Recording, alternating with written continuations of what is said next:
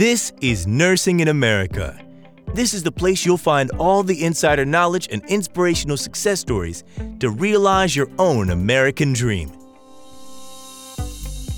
Carl tells you all you need to know once your process is approved and shares some insights on how the process is handled by the consulate, providing tips on the ideal mindset when going through this stage of obtaining your green card.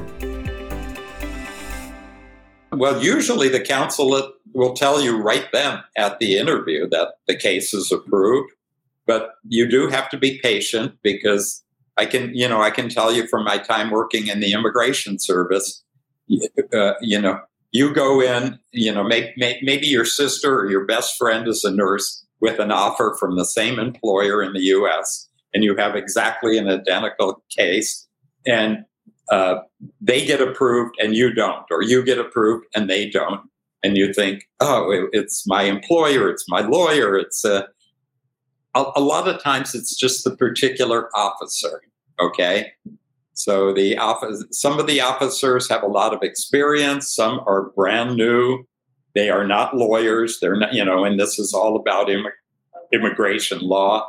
Some have to talk to their supervisor before they, you know, stamp that you know you were accepted.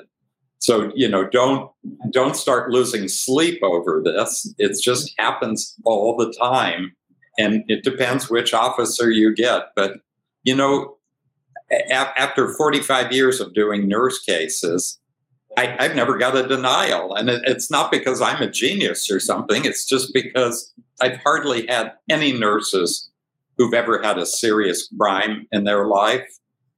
But when I do consultations, which I do from home now on Zoom, mm-hmm.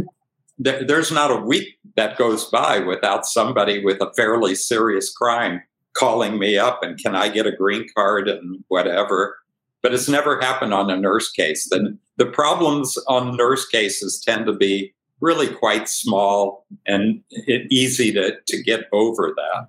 So I, I, think most nurses should just take a deep breath and relax.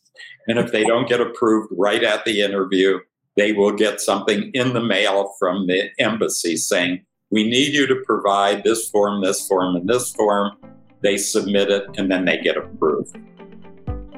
If you enjoyed the episode, go ahead and hit the follow button on your podcast player and leave us a review. Thank you for listening.